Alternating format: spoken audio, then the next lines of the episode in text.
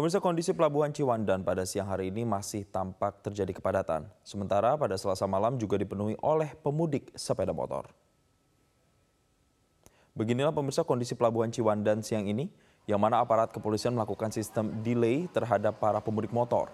Petugas melakukan sistem delay agar tidak terjadi penumpukan di pelabuhan.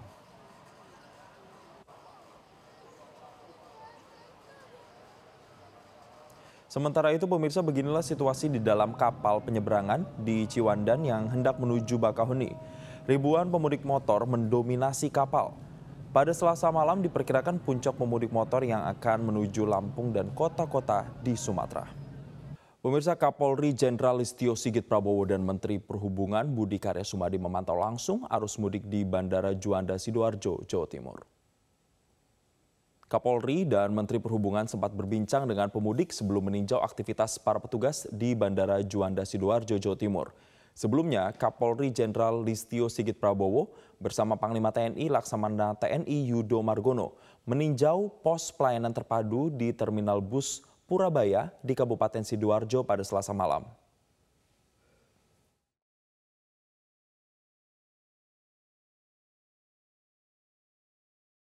Karena memang jumlah arusnya masih di atas uh, ketentuan untuk pengaturan kontraflow sehingga kemudian diputuskan tetap dilaksanakan one way sampai dengan nanti malam jam 24.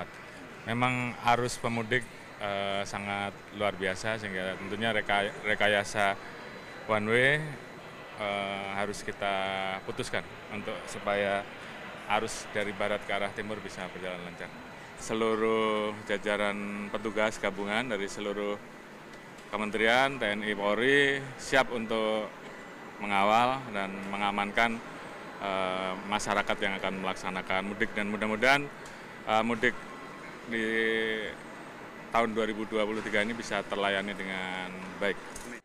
Dari semalam sudah signifikan, uh, tepat jam 2 kemarin ya Pak Kakor, kita sudah uh, one way. Berarti prediksi kita bahwa uh, H tanggal 18 malam itu sore itu sudah tinggi. Dan itu semalam sampai jam 24 besinya berhenti, itu uh, kita tetap kita teruskan. Jadi memang uh, proyeknya tepat. Hari ini nanti jam 12 akan one way lagi yang di uh, Cipali. Pemirsa Badan Meteorologi, Klimatologi, dan Geofisika BMKG menyatakan adanya potensi cuaca ekstrim yang terjadi di sejumlah wilayah saat arus mudik dan balik lebaran 2023.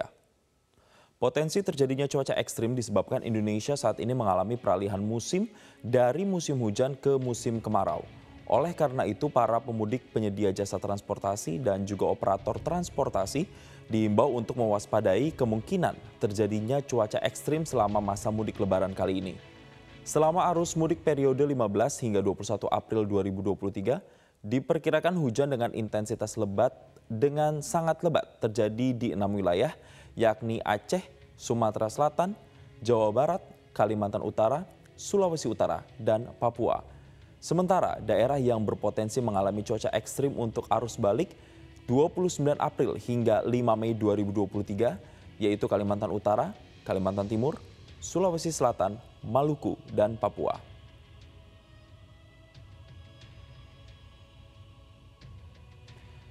Dan pemirsa masyarakat diharapkan secara aktif melihat informasi dan kondisi cuaca terlebih dahulu sebelum melakukan perjalanan mudik dan dihimbau untuk tidak memaksakan diri melakukan perjalanan jika kondisi cuaca tidak mendukung.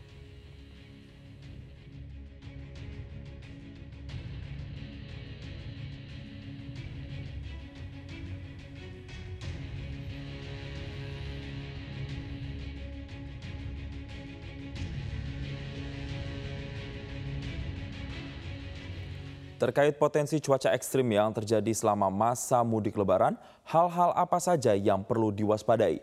Kita langsung membahasnya bersama dengan Kepala Pusat Meteorologi Publik BMKG, Fahri Rajab. Selamat siang Pak Fahri. Ya, selamat siang Mas. Pak Fahri bisa digambarkan bagaimana potensi terkait dengan cuaca ekstrim di masa arus mudik dan balik ini Pak Fahri? Iya, uh, sebagaimana uh, telah kami informasikan sebelumnya bahwa saat ini memang sebagian besar wilayah Indonesia sedang dalam periode peralihan dari musim penghujan ke musim kemarau. Nah, cuaca pada umumnya adalah uh, berawan, namun tetap ada potensi hujan ya uh, dengan intensitas ringan bahkan bisa terjadi lebat tapi dalam durasi yang singkat gitu ya.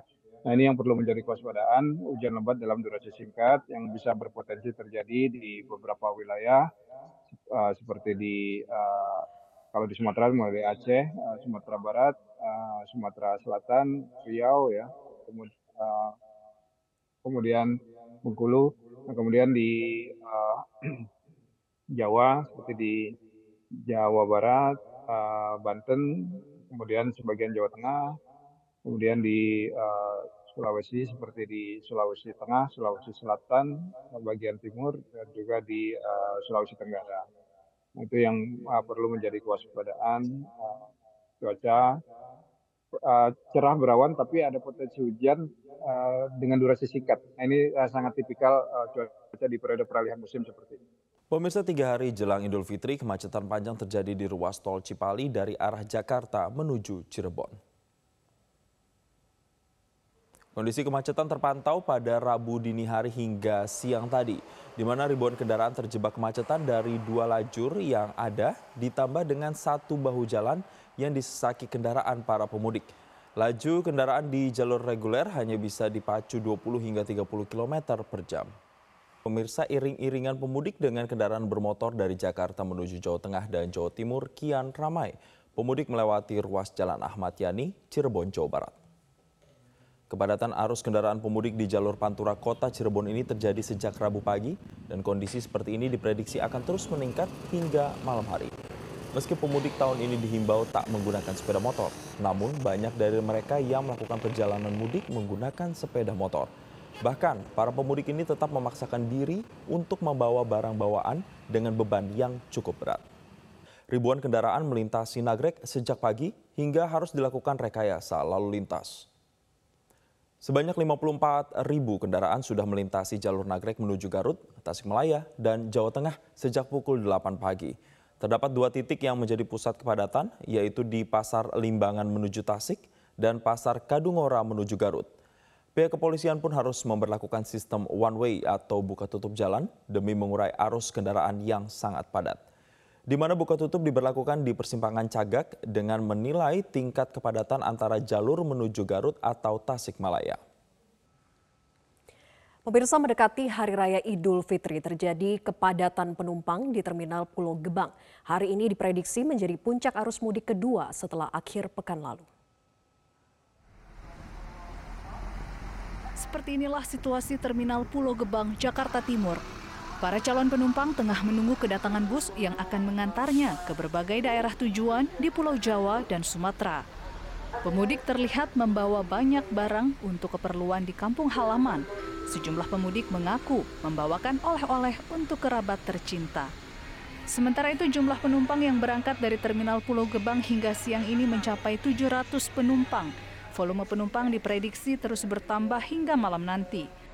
Kota Padang menjadi tujuan dari kebanyakan calon penumpang bus pada mudik lebaran tahun ini di Terminal Pulau Gebang. Selain itu disusul oleh kota Yogyakarta, Solo, dan Surabaya yang merupakan tujuan pemudik di Pulau Jawa. Kasubag TU Terminal Terpadu Pulau Gebang, Junaidi mengatakan angka tertinggi dalam masa angkut lebaran terjadi pada 16 April lalu.